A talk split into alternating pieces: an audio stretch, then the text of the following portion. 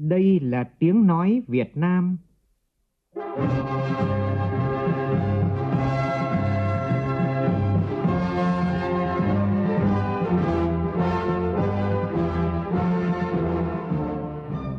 là tiếng nói Việt Nam, phát thanh từ Hà Nội, thủ đô nước Cộng hòa xã hội chủ nghĩa Việt Nam.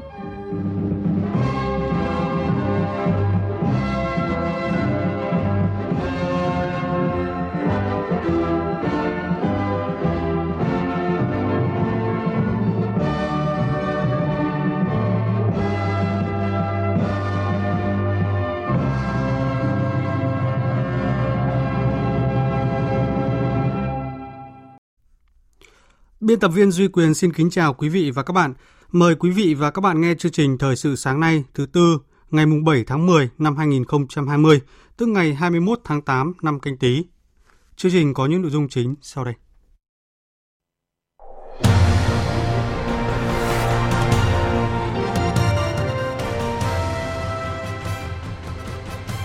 Bộ Giao thông Vận tải gia hạn thời điểm đóng thầu hai dự án theo hình thức hợp tác công tư PPP cao tốc Bắc Nam – vì hết thời hạn mà không có nhà đầu tư. Bộ Thông tin và Truyền thông lập tổng đài miễn phí nhận phản ánh của người dân về tin nhắn rác, của gọi rác. Sau hơn 15 tháng nhập viện và gần 3 tháng thực hiện cuộc đại phẫu tách dính lịch sử, sáng nay cặp song sinh Trúc Nhi và Diệu Nhi sẽ xuất viện.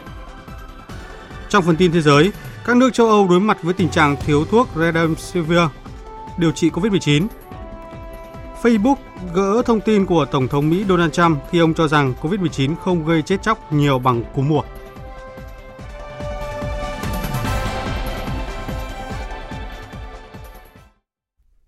Bây giờ là tin chi tiết.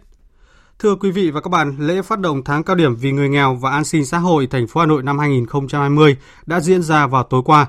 Tham dự chương trình có Ủy viên Bộ Chính trị, Bí thư Thành ủy Vương Đình Huệ cùng lãnh đạo các bộ, ban ngành trung ương và địa phương. Tin của phóng viên Phương Thoa. 9 tháng qua, Quỹ vì người nghèo thành phố Hà Nội đã tiếp nhận được trên 15 tỷ đồng. Từ nguồn quỹ vận động này đã xây dựng gần 400 ngôi nhà đại đoàn kết, hàng nghìn hộ nghèo được vay vốn, hỗ trợ về giống, phương tiện sản xuất, khám chữa bệnh. Bên cạnh đó, Mặt trận Tổ quốc thành phố đã trích trên 2,3 tỷ đồng để thăm hỏi hỗ trợ cho các gia đình không may bị thiên tai, hỏa hoạn, gặp biến cố trong cuộc sống – Nhờ những chính sách thiết thực của thành phố, sự chung tay của các tổ chức, doanh nghiệp, nhà hảo tâm, đời sống của người dân gặp khó khăn đã được nâng lên. Nhiều gia đình vươn lên thoát nghèo. Đến nay, tỷ lệ hộ nghèo của thành phố chỉ còn 0,4% và là đơn vị tiêu biểu trong công tác giảm nghèo thực hiện chương trình mục tiêu quốc gia của cả nước. Tại chương trình, các đại biểu đã xem lại những kết quả tiêu biểu trong công tác giảm nghèo và an sinh xã hội của thành phố Hà Nội, giao lưu với một số trường hợp có hoàn cảnh khó khăn cần giúp đỡ, Dịp này, ban tổ chức đã vinh danh 90 tổ chức, doanh nghiệp, nhà hảo tâm tiêu biểu trong công tác an sinh xã hội thời gian qua và khánh thành công trình 90 nhà đại đoàn kết. Ban vận động quỹ vì người nghèo thành phố Hà Nội cũng đã trao hỗ trợ cho 7 hộ nghèo. Chị Chu Thị Xuyến, hộ nghèo ở huyện Ứng Hòa xúc động chia sẻ. Không may uh, gia đình hoàn cảnh khó khăn thì uh, được xã hội uh, cho gói an sinh như thế này thì chúng tôi rất là mừng. Xã hội giúp đỡ để cho các cháu được theo học để cho các cháu uh, được thoát nghèo và có một cái công ăn việc làm. Tại lễ phát động, ban tổ chức đã tiếp nhận ủng hộ của các đơn vị doanh nghiệp, các nhà hảo tâm. Tính đến 20 giờ hôm nay, ban tổ chức đã tiếp nhận ủng hộ của 55 đơn vị doanh nghiệp với tổng trị giá hơn 20 tỷ đồng. Bộ Nông nghiệp và Phát triển Nông thôn cho biết tốc độ tăng trưởng của ngành nông nghiệp và phát triển nông thôn trong quý 3 năm nay cao hơn hai quý trước đó, trong đó có 6 nhóm mặt hàng có giá trị xuất khẩu trên 2 tỷ đô la Mỹ, đóng góp lớn vào tổng kim ngạch xuất khẩu của toàn ngành hơn 30 tỷ đô la Mỹ sau 9 tháng. Đóng góp nhiều nhất trong xuất khẩu nông nghiệp vẫn là nông lâm thủy sản.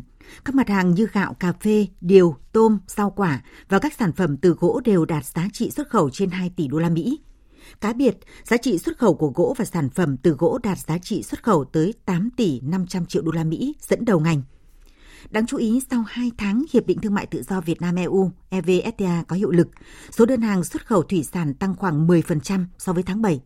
Trong số các sản phẩm xuất khẩu chính chỉ có tôm đạt mức tăng trưởng khả quan trong giai đoạn qua.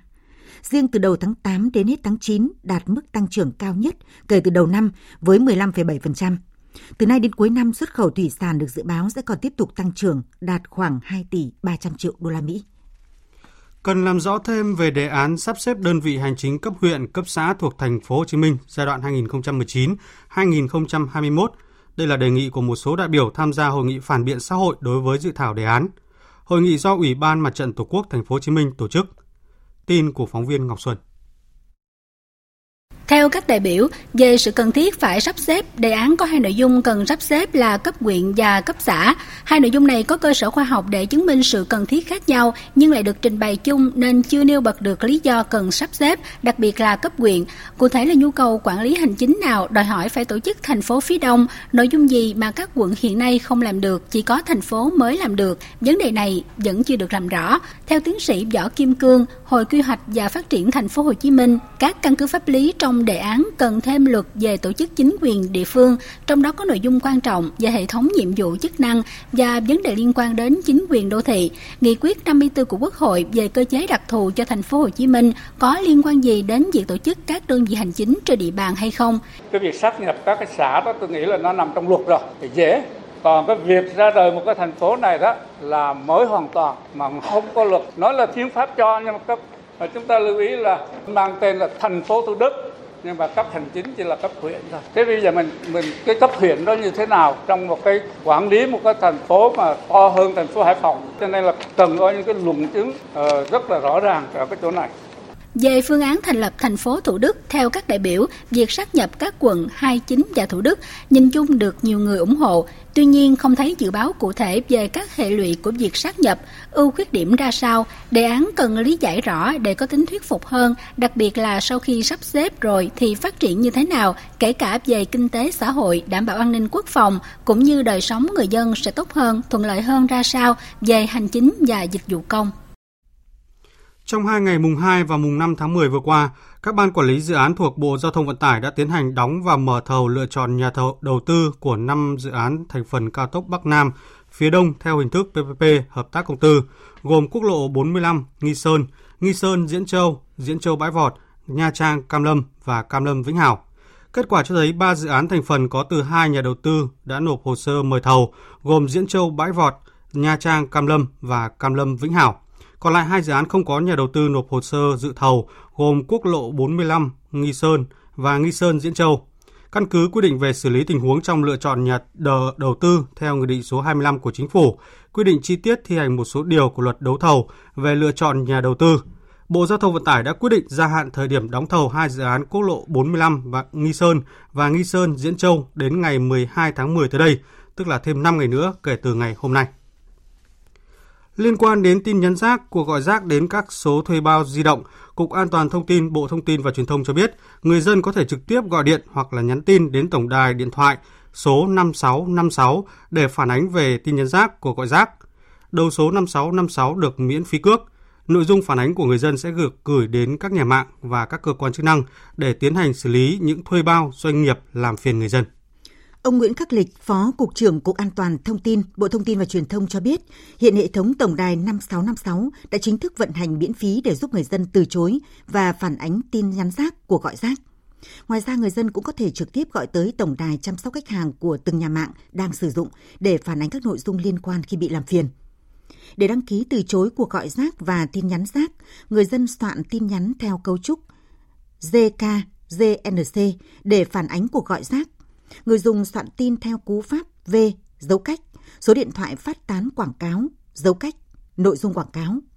Phản ánh tin nhắn rác, soạn tin nhắn với nội dung S, dấu cách, số điện thoại phát tán quảng cáo, dấu cách, nội dung quảng cáo. Các tin nhắn soạn theo cú pháp mẫu được gửi về số điện thoại 5656.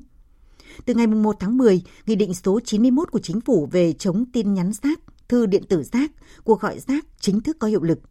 Nghị định xác định tin nhắn rác, cuộc gọi rác là hoạt động quảng cáo không được sự đồng ý trước của người sử dụng hoặc tin nhắn, cuộc gọi quảng cáo có nội dung vi phạm các quy định hiện hành của pháp luật.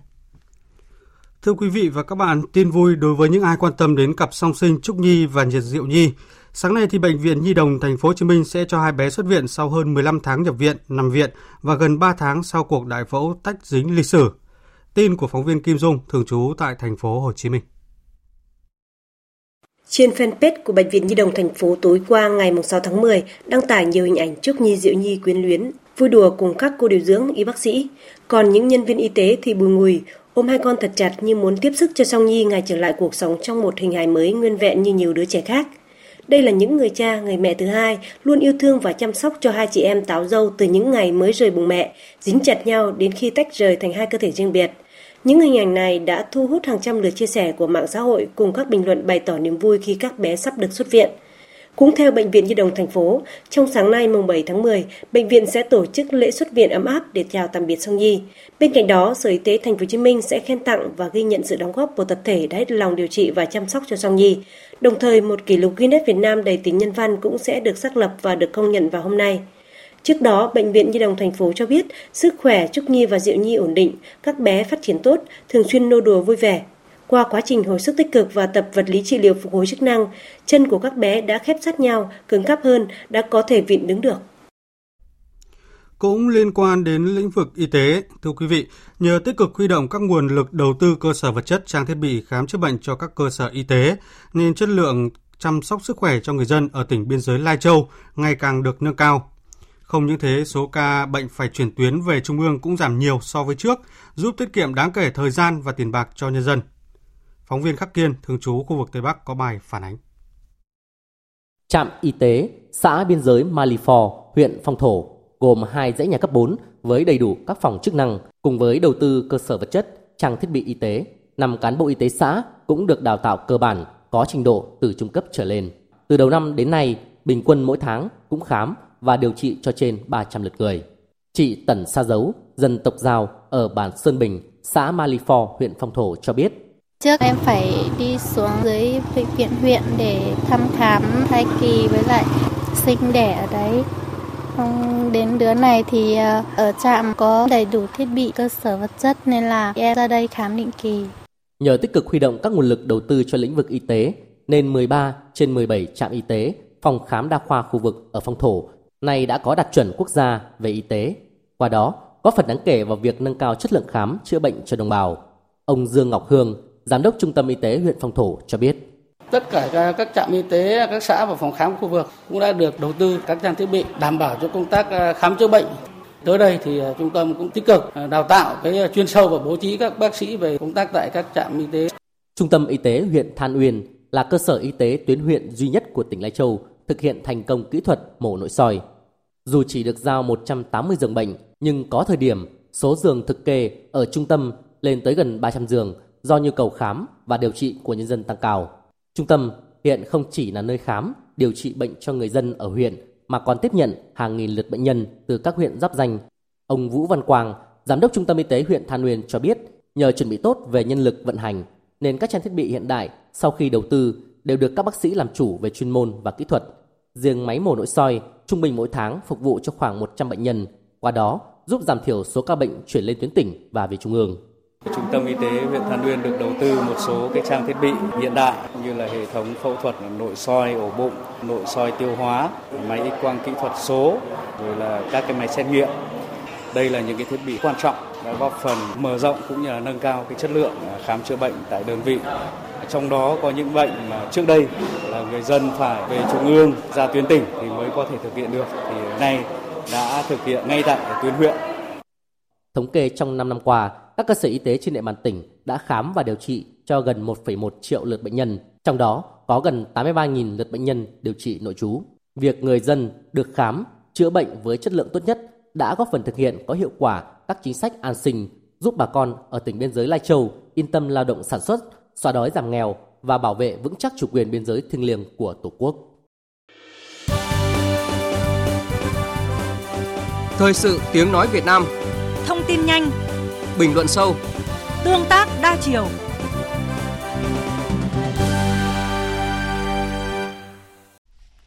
Quý vị và các bạn đang nghe chương trình Thời sự sáng của Đài Tiếng Nói Việt Nam. Thưa quý vị, đợt mưa lớn kéo dài trên diện rộng từ ngày mùng 1 đến ngày mùng 5 tháng 10 vừa qua đã gây nhiều thiệt hại tại huyện Crono, tỉnh Đắk Nông. Toàn huyện có khoảng 40 căn nhà bị ngập sâu trong nước, hơn 500 hecta cây trồng bị ngập úng, gần 60 hecta ao cá bị nước lũ tràn qua gây thiệt hại nặng nề. Ít nhất 3 cầu dân sinh tại hai xã Đắc Sô và Nam Đà bị nước lũ cuốn trôi. Nhiều tuyến đường bộ bị sạt lở gây gián đoạn giao thông. Tổng thiệt hại do đợt mưa lũ tại huyện Crono là gần 50 tỷ đồng. Tại Con Tum, do ảnh hưởng của mưa bão, nhiều tuyến tỉnh lộ của địa phương này có hàng chục điểm sạt lở nhưng chưa được xử lý triệt đề. Nguy cơ tiếp tục xảy ra sạt lở, ách tắc trên các tuyến đường này khi có mưa lớn là rất cao. Tin của phóng viên Khoa Điểm, thường trú tại khu vực Tây Nguyên. Thống kê của Sở Giao thông Vận tải tỉnh Con Tum cho thấy, thời gian qua, do ảnh hưởng của mưa bão, trên địa bàn tỉnh có 3 tuyến tỉnh lộ bị sạt lở nặng. Cụ thể, tỉnh lộ 673 từ trung tâm huyện Đắc Lây đi các xã Đắc Trong, Mường Hong, Ngọc Linh có 27 điểm sạt lở với khối lượng gần 2.000 mét khối đất đá. Tuyến đường Ngọc Hoàng, Măng Bút, Tung Mơ Rông, Ngọc Linh có 44 điểm sạt lở với khối lượng trên 30.000 mét khối đất đá. Tuyến tỉnh lộ 676 từ trung tâm huyện Com Lông đi các xã Măng Cành, Đắc Tăng, Măng Bút có 30 điểm sạt lở với khối lượng hơn 4.000 mét khối đất đá. Ông Phan Mười, Phó Giám đốc Sở Giao thông Vận tải tỉnh Con Tum cho biết, do tình trạng thiếu kinh phí nên hầu hết các điểm sạt lở chưa được xử lý triệt để. Bởi vậy, nguy cơ xảy ra sạt lở, ách tắc trên các tuyến tỉnh lộ này khi có mưa lớn là rất cao. Sở đã tập hợp những cái thiệt hại lớn, báo cáo tỉnh để xin nhưng mà đã ba, bốn lần đề nghị mà tỉnh vẫn chưa cân đối được nguồn. Những đoạn tuyến đó bây giờ nếu mà trời mưa, tung đường mà không kịp thời để xử lý thì là những khối sụt trượt nhỏ thôi chỉ cần bốn năm khối đất ập xuống ngay chỗ cái rãnh tràn qua đường là sẽ mắc đường bên kia là cái lề đất nữa, cho nên rất là nguy hiểm Mưa rông những ngày qua cũng khiến nhiều ruộng lúa thu đông ở tỉnh Hậu Giang trong giai đoạn chố trổ chín bị đổ ngã, ngập úng gây khó khăn cho nông dân trong khâu thu hoạch. Tin của phóng viên Tấn Phong thường trú tại khu vực đồng bằng sông Cửu Long. Tính đến thời điểm này, nông dân trên địa bàn tỉnh Hậu Giang đã thu hoạch gần 10.000 hecta lúa thu đông, trong tổng số diện tích đã xuống giống hơn 40.500 hecta. Mưa lớn kèm theo lốc xoáy hơn 10 ngày qua đã làm đổ ngã gần 1.000 hecta lúa với tỷ lệ đổ ngã từ 10 đến 50%, ước giảm năng suất từ 50 đến 150 kg trên một công. Trong đó, các địa phương có diện tích lúa bị đổ ngã nhiều là huyện Vị Thủy, huyện Châu Thành A. Lúa bị đổ ngã, ngập úng không chỉ giảm năng suất mà còn khiến nông dân gặp khó khăn, tốn thêm chi phí trong thu hoạch Hiện tại người dân thuê máy cắt lúa đứng với giá 280.000 đồng một công. Còn đối với lúa đổ ngã tùy theo mức độ sẽ phải trả thêm từ 50 đến 70.000 đồng một công. Dù đang gặp khó khăn trong khâu thu hoạch, tuy nhiên người dân sản xuất vụ lúa thu đông năm nay rất phấn khởi do lúa đạt năng suất cao và giá lúa hiện nay cũng đang được thương lái thu mua ở mức cao. Sau khi trừ chi phí, nông dân có được nguồn lợi nhuận khoảng 25 triệu đồng trên một hecta ở vụ lúa này. Tiếp theo chương trình là thông tin về áp thấp trên Biển Đông. Hồi 1 giờ ngày 7 tháng 10, vị trí trung tâm vùng áp thấp ở vào khoảng 11,2 đến 12,2 độ vĩ Bắc, 111 đến 112 độ kinh đông, cách bờ biển các tỉnh từ Phú Yên đến Khánh Hòa khoảng 250 km về phía đông. Dự báo trong 12 giờ tới, vùng áp thấp di chuyển chủ yếu theo hướng Tây, mỗi giờ đi được từ 15 đến 20 km và có khả năng mạnh lên thành áp thấp nhiệt đới. Đến 13 giờ ngày 7 tháng 10, vị trí tâm áp thấp nhiệt đới ở vào khoảng 12,1 độ Vĩ Bắc, 109,5 độ Kinh Đông ngay trên vùng biển các tỉnh từ Phú Yên đến Khánh Hòa. Sức gió mạnh nhất vùng gần tâm áp thấp nhiệt đới mạnh cấp 6, tức là từ 40 đến 50 km một giờ, giật cấp 8. Vùng nguy hiểm trên biển trong 24 giờ tới, vùng có gió mạnh cấp 6, giật cấp 8, từ vĩ tuyến 11 đến 15 độ vĩ Bắc, phía tây kinh tuyến 113 độ kinh đông, toàn bộ tàu thuyền hoạt động trong vùng nguy hiểm đều có nguy cơ cao chịu tác động của gió giật mạnh, cấp độ rủi ro thiên tai cấp 3. Do ảnh hưởng của giải hội tụ nhiệt đới đi qua Trung Bộ nên từ nay đến ngày 11 tháng 10, ở các tỉnh Trung Bộ có khả năng mưa to đến rất to với tổng lượng mưa phổ biến từ 300 đến 500 mm một đợt. Riêng các tỉnh từ Hà Tĩnh đến Quảng Ngãi có mưa rất to với lượng mưa phổ biến từ 500 đến 700 mm một đợt. Các tỉnh Bắc Tây Nguyên có mưa vừa, mưa to, có nơi mưa rất to, với lượng mưa phổ biến từ 200 đến 350 mm một đợt. Các tỉnh Nam Tây Nguyên và Nam Bộ có mưa vừa, có nơi mưa to đến rất to, với lượng mưa phổ biến từ 150 đến 250 mm một đợt. Cảnh báo từ nay đến ngày 9 tháng 10 là cao điểm của đợt mưa từ ngày 6 đến ngày 11 tháng 10. Sau ngày 11 tháng 10, mưa lớn ở các tỉnh Trung Bộ có diễn biến phức tạp và có khả năng kéo dài. Chương trình Thời sự sáng xin chuyển sang phần tin thế giới. Tổng thống Mỹ Donald Trump đã tiếp tục coi nhẹ mức độ nguy hiểm của COVID-19 khi cho rằng virus này ở một số bộ phận dân cư không hiểm bằng cúm thường. Một ngày sau khi rời bệnh viện về Nhà Trắng, trên Twitter cá nhân, Tổng thống Donald Trump cho rằng cúm mùa đang tới và thậm chí hơn 100.000 người đã tử vong do cúm mùa mỗi năm, kể cả có khi khi có vaccine. Trong khi đó, Facebook đã gỡ một dòng trạng thái của Tổng thống Mỹ Donald Trump khi ông cho rằng COVID-19 không gây chết chóc nhiều bằng cúm mùa. Tin của Phạm Huân, phóng viên Đài Tiếng Nói Việt Nam thường trú tại Mỹ. Phát ngôn viên của Facebook Andy Stone đã xác nhận thông tin này do Tổng thống Trump đã vi phạm các quy định của Facebook đối với việc thông tin sai lệch về COVID-19. Cùng ngày, Twitter cũng đã dán nhãn thông tin sai lệch đối với một tuyên bố của ông Trump khi ông Trump cho rằng mùa cúm đang tới và thậm chí hơn 100.000 người đã tử vong do cúm mỗi năm, kể cả khi có vaccine. Ông Trump khẳng định sẽ không đóng cửa đất nước vì nước Mỹ đã học cách chung sống với cúm, cũng như đang tìm cách chung sống với COVID-19. Ông Trump cho rằng COVID-19 ở một số bộ phận dân cư không nguy hiểm bằng cúm thường. Twitter cho rằng phát ngôn của ông Trump đã vi phạm quy định của Twitter về truyền bá thông tin sai lệch và gây hại liên quan tới COVID-19. Tuy nhiên, Twitter vẫn cho phép người xem tiếp cận thông báo của ông Trump. Facebook và Twitter hồi tháng 8 cũng đã gỡ một dòng trạng thái của ông Trump do có các thông tin không chính xác về COVID-19 khi Tổng thống Trump nói rằng trẻ em gần như miễn nhiễm với COVID-19. Trong diễn biến liên quan, truyền thông Mỹ cho biết có thêm hai nhân viên Nhà Trắng xét nghiệm dương tính với virus SARS-CoV-2. Hãng Bloomberg dẫn nguồn tin giấu tên tiết lộ hai người gồm thành viên của quân đội Mỹ tháp tùng Tổng thống hồi tuần trước và cố vấn quân sự của ông Trump. Tổng Giám đốc Tổ chức Y tế Thế giới Tedros Ghebreyesus hôm qua cho biết một loại vaccine ngừa COVID-19 có thể sẵn sàng vào cuối năm nay. Phát biểu sau khi kết thúc cuộc họp hai ngày của Ban điều hành về đại dịch, ông Ghebreyesus cho biết. Chúng ta cần vaccine ngừa COVID-19 và hy vọng rằng vào cuối năm nay chúng ta có thể có vaccine đó. Hy vọng là vậy. Nguồn tin quan chức châu Âu cho biết các nước Liên minh châu Âu EU hiện đang phải đối mặt với tình trạng thiếu thuốc kháng virus Remdesivir để điều trị COVID-19 do nguồn cung bị hạn chế và đang cạn kiệt, trong khi số ca bệnh tăng cao và Mỹ đã mua phần lớn sản lượng của những hãng sản xuất Gillette, tin cho biết. Số ca nhập viện vì COVID-19 trên khắp châu Âu đang gia tăng nhanh chóng, mặc dù ở hầu hết các quốc gia vẫn còn thấp hơn nhiều so với mức hồi mùa xuân. Theo người phát ngôn Bộ Y tế Hà Lan, do số người nhập viện tăng, nhu cầu về thuốc cũng gia tăng nhanh chóng. Bộ trưởng Y tế Ba Lan cho hay thuốc đã bị thiếu hụt tại một số bệnh viện. Lô hàng mới nhất của nước này do EU đặt hàng đã đến vào mùng 2 tháng 10. Cơ quan y tế Tây Ban Nha, quốc gia có tỷ lệ lây nhiễm cao nhất châu Âu cảnh báo đất nước đã phải trải qua tình trạng thiếu hụt thuốc vào cuối tháng 8. Trong khi đó, theo Bộ Y tế Anh, quốc gia này đã tham gia chương trình mua sắm thuốc của EU, đã phân bổ nguồn cung cấp ưu tiên những bệnh nhân COVID-19 cần thuốc nhất. Thủ tướng Hy Lạp vừa hoan nghênh các động thái của Thổ Nhĩ Kỳ nhằm giảm leo thang căng thẳng ở Đông Địa Trung Hải, nhưng cho rằng Thổ Nhĩ Kỳ cần chứng tỏ cam kết mạnh mẽ hơn để cải thiện mối quan hệ. Sau cuộc hội đàm tại Athens với Tổng thư ký NATO Jens Stoltenberg, Thủ tướng Hy Lạp Kyriakos Mitsotakis nói.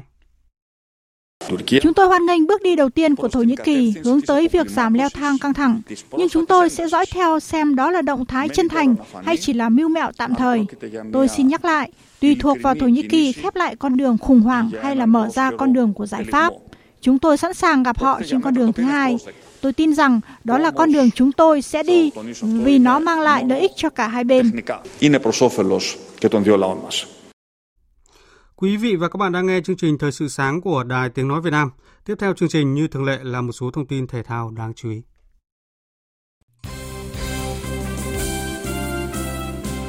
Tiếp tục thông tin vòng 5 giải bóng đá nữ vô địch quốc gia Cúp Thái Sơn Bắc 2020 diễn ra chiều và tối qua. Trên sân vận động Hà Nam, Hà Nội 1 Watabe đã thắng đậm Sơn La với tỷ số 4-0. Trong khi đó dù trên cơ nhưng Thái Nguyên TNT đã để Thành phố Hồ Chí Minh 2 cầm hòa không bàn thắng. Đáng chú ý tại vòng 5 là sự cố xảy ra ở trận đấu giữa Phong Phú Hà Nam và Thành phố Hồ Chí Minh 1 diễn ra vào tối qua. Phút thứ 89 khi tỷ số hai bên đang là 1-1, sau cú ngã của một cầu thủ trong vòng cấm, trọng tài đã cho Thành phố Hồ Chí Minh 1 hưởng phạt đền. Cho rằng trọng tài nhận định sai, huấn luyện viên Nguyễn Thế Cường của Phong Phú Hà Nam phản ứng gay gắt. Các cầu thủ Phong Phú Hà Nam cũng bỏ ra ngoài không tiếp tục thi đấu. Sau khi trận đấu dừng lại khoảng 30 phút, trọng tài đã thổi còi cho hết trận. Với những hành động này, Phong Phú Hà Nam chắc chắn sẽ nhận án phạt của ban kỷ luật VFF. Chuyển sang thông tin lượt 12 giải Futsal HD Bank vô địch quốc gia 2020. Trong trận đấu muộn nhất lúc 19 giờ tối qua, Quảng Nam để thua Thái Sơn Bắc với tỷ số 2-3. Trước đó vào chiều qua, Savines Sana Khánh Hòa hòa câu lạc bộ Đà Nẵng với tỷ số 1-1. Trong khi đó, Cao Bằng vượt qua Savines Sanatech Khánh Hòa với tỷ số 4-3. Chiều nay, lượt 12 tiếp tục diễn ra với hai cặp đấu còn lại. Thái Sơn Nam gặp đội bóng cuối bảng Việt Football, trong khi Sahako sẽ gặp Kadichan Sài Gòn. Hôm qua tại nhà thi đấu 5.000 chỗ phường Đại Yên, thành phố Hạ Long, tỉnh Quảng Ninh diễn ra lễ khai mạc giải vô địch bóng bàn trẻ thiếu niên nhi đồng toàn quốc. Giải diễn ra đến hết ngày 11 tháng 10 này. Dự báo thời tiết Phía Tây Bắc Bộ có mưa vài nơi, trưa chiều giảm mây hưởng nắng, gió nhẹ, nhiệt độ từ 20 đến 31 độ. Phía Đông Bắc Bộ có mưa vài nơi, trưa chiều hưởng nắng, gió Đông Bắc cấp 2, cấp 3, vùng ven biển cấp 3, cấp 4, nhiệt độ từ 20 đến 31 độ. Các tỉnh từ Thanh Hóa đến Thừa Thiên Huế có mưa to đến rất to và có rông, gió Bắc đến Tây Bắc cấp 2, cấp 3, nhiệt độ từ 23 đến 29 độ. Các tỉnh ven biển từ Đà Nẵng đến Bình Thuận có mưa to đến rất to và có rông. Phía Bắc gió Đông Bắc, phía Nam gió Tây Nam cấp 3. Từ chiều gió mạnh dần lên cấp 4, vùng ven biển cấp 5. Nhiệt độ từ 23 đến 29 độ. Tây Nguyên có mưa, mưa vừa, có nơi mưa to. Riêng phía Bắc có mưa vừa, mưa to, có nơi mưa rất to và rông. Gió Tây Nam cấp 3. Nhiệt độ từ 19 đến 28 độ. Nam Bộ có mưa, mưa vừa, có nơi mưa to và rông, gió Tây Nam cấp 3, nhiệt độ từ 23 đến 30 độ. Khu vực Hà Nội không mưa, trưa chiều giảm mây hưởng nắng, gió Đông Bắc cấp 2, cấp 3, nhiệt độ từ 22 đến 31 độ. Dự báo thời tiết biển, Bắc Vịnh Bắc Bộ, Nam Vịnh Bắc Bộ có mưa rào và rông vài nơi, tầm nhìn xa trên 10 km, gió Đông Bắc cấp 6, giật cấp 8, biển động.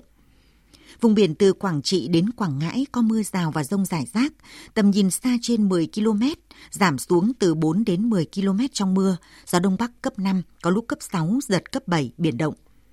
Vùng biển từ Bình Định đến Ninh Thuận, vùng biển từ Bình Thuận đến Cà Mau có mưa rào và rải rác có rông, tầm nhìn xa từ 4 đến 10 km, gió Đông Bắc cấp 5, có lúc cấp 6, sau tăng lên cấp 6, cấp 7, giật cấp 8, biển động mạnh. Vùng biển từ Cà Mau đến Kiên Giang có mưa rào và rải rác có rông, tầm nhìn xa từ 4 đến 10 km, gió Tây Nam đến Tây cấp 4, cấp 5. Khu vực Bắc Biển Đông, khu vực Vịnh Thái Lan có mưa rào và rông rải rác, tầm nhìn xa trên 10 km, giảm xuống từ 4 đến 10 km trong mưa, gió Đông Bắc cấp 6, cấp 7, giật cấp 9, biển động mạnh. Khu vực giữa Biển Đông có mưa rào và rải rác có rông, tầm nhìn xa từ 4 đến 10 km, phía Bắc gió Đông Bắc Phía Nam, gió Tây Nam cấp 5, có lúc cấp 6. Riêng phía Tây có gió mạnh cấp 6, sau tăng lên cấp 7, giật cấp 8, biển động mạnh. Khu vực Nam Biển Đông, khu vực quần đảo Trường Sa thuộc tỉnh Khánh Hòa có mưa rào và rải rác có rông. Tầm nhìn xa từ 4 đến 10 km, gió Tây Nam cấp 5.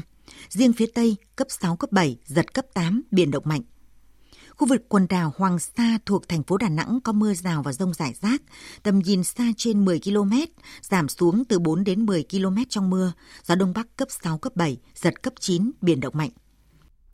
Những thông tin thời tiết vừa rồi đã kết thúc chương trình Thời sự sáng nay của Đài Tiếng Nói Việt Nam. Chương trình do biên tập viên Duy Quyền thực hiện, cùng sự tham gia của phát thanh viên Minh Nguyệt, kỹ thuật viên Mai Hoa, chịu trách nhiệm nội dung Nguyễn Thị Hằng Nga. Cảm ơn quý vị đã quan tâm lắng nghe. Kính chào và hẹn gặp lại.